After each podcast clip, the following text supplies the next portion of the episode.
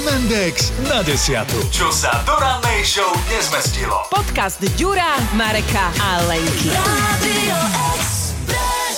S akým veľkým predstihom treba prísť na letisko, keď odlietate a chcete stihnúť ten svoj let? 2 hodiny, 3 hodiny, 4 hodiny, pol dňa. A aj tak sa vám to nemusí podariť, že stihnete to lietadlo a že vám nezavrú gate pred nosom.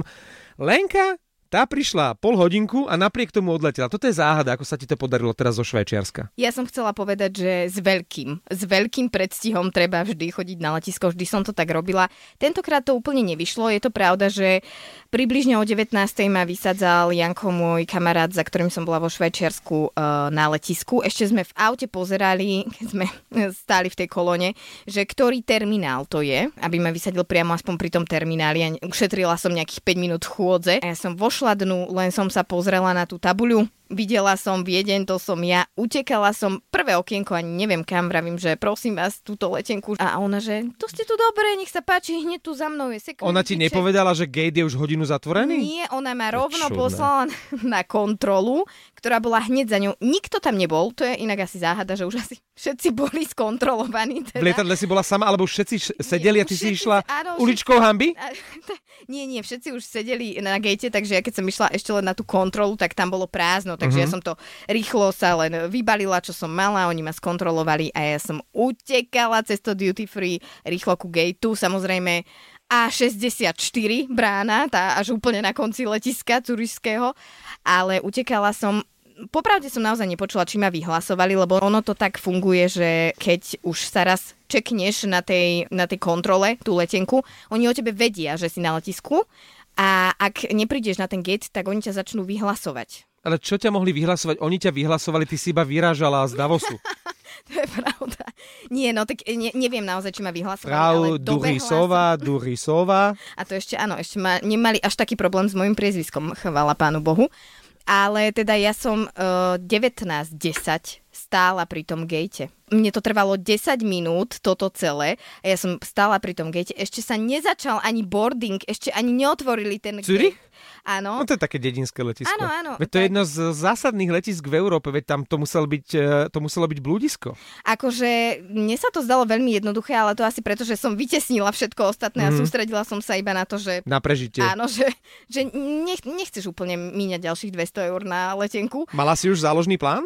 Pozerali sme nočný vlak, ktorý išiel 20:40, ten by som stihla z Zürichu, akurát, že cesta trvala približne 10 hodín a stalo to 150 eur, tak som si povedala, že toto nie je úplne výhodná kúpa. Že to by si zaplatila teda za to meškanie riadne. Áno. A Janko už bol taký, už sa ma vypytoval, že tak kde prenocie? Že pôjdeš naspäť so mnou do Davosu alebo pôjdeš za mojim kamošom do Zürichu a že počkáš do rána, a že toto budeme riešiť, až keď sa to stane a nastane.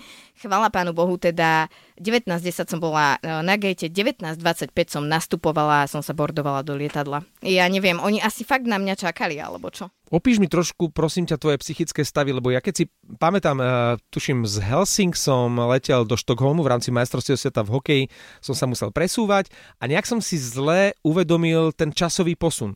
To znamená, že v momente, keď som vyšiel z hotela s tými kuframi, taškami, tak som si uvedomil, že vlastne hodinu strácam. Nie, že mám hodinu náskok. Navyše. A keď som si to uvedomil, prišlo mi tak mdlo, až tak nevoľno. Ale nemal som čas to nejak akože riešiť. Musel som s tými kuframi a všetkým utekať na taxík a taxík ma potom, našťastie som to stihol, ale viem, že mi bolo vyslovene až tak, že žalúdočne nevoľno. Ty si mala aké stavy? To máte asi vy muži nejak spoločné, pretože presne takto plitko, by som to nazvala, bolo Jankovi. Ty si šla viac do hodky? Ja som bola, vieš čo, ja mám zase taký stav, že už keď som akože že úplne že na dne, tak ja sa paradoxne začnem smiať. Mne sa toto stalo aj keď som s bývalým frajerom nabúrala, respektíve nás nabúrali v tuneli. Bolo to, už neviem, v Slovinsku, áno, v tuneli. V stovke do nás nabúrala pani, tak ja v tom veľkom akože strese a v tom šoku sa proste začnem nejak tak hystericky akože smiať. Ale to je akože obranný mechanizmus. No asi áno, že mne už to akože aj dopína, aj vlastne nedopína, že mi to chvíľu trvá. Čiže ja som bola už taká rezignovaná, taká nejaká uvoľnená a už som si tak iba v hlave akože skladala 2+2, že toto nie je šanca stihnúť, lebo proste sme 15 kilometrov od letiska a stojíme v tej kolóne, my sme sa nehýbali. tak vravím, že no tak buď vrtuľník, alebo jedine, že preletiť, možno peši, ale že my to proste nedáme. No a potom už som sa nastavila tak, že keď už som videla na Jankovi, lebo ja potrebujem vedľa seba toho chlapa, ktorý povie, že nie, my to vyriešime a bodka, proste, ktorý nepustí, že aj keď ja začnem už trošku akože... Parikáriť? Tak áno, tak on musí byť proste ten, čo povie, že nie. No a keď už som videla na ňom, že je nervózny, lebo sa mu chcel zecikať, chudák. Tak, tam aha, už... to si posielal to video áno, na sociálne siete. S takým chlapom už nepohneš. To už je proste najhoršia možná akože level tohto celého.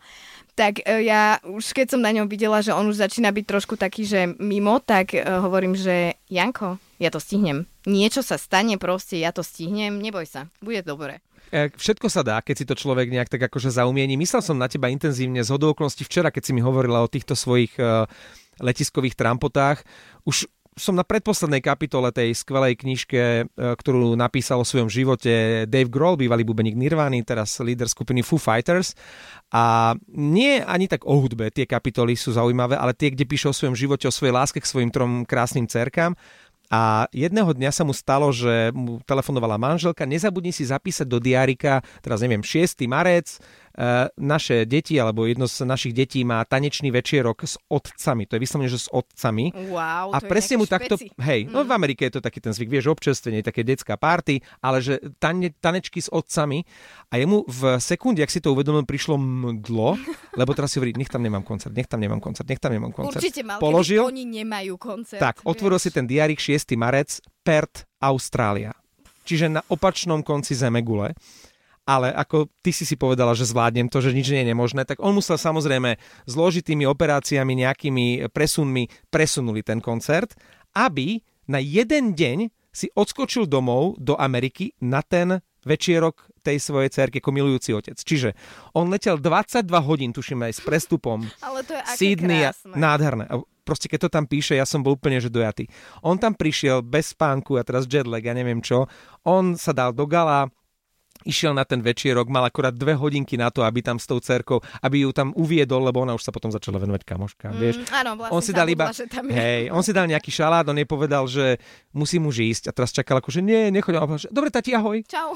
A hovorí, to bol najkrajší moment, utekal na to letisko, presne ako ty stihol ten let a hovorí si, teraz si dám pár vín a teraz tých 15 hodín, ten prvý let trval 15 hodín, že si dá do toho širokého sedadla, predpokladám, že biznis a že bude spať a že všetko fantasticky dopadne. Po, ja neviem, prvej hodinke začali hrozné turbulencie, jeho začal strašne bolieť žalúdok a zistil, že sa asi otrávil jedlom. Čiže zvyšok toho najhoršieho letu v živote strávil utekaním na vecko, bolestiami, krčmi, nespal ani minútku, to už pritom predtým nespal, ten prvý let, a s tým, že po prílete do Pertu ho čakal koncert. Čiže on hovorí, že všetko sa dá vyriešiť, na všetko existuje liek, na všetko existuje čajík a tak na otravu jedlom nie. To ste v riti, tam je napísané, ospravedlňujem sa.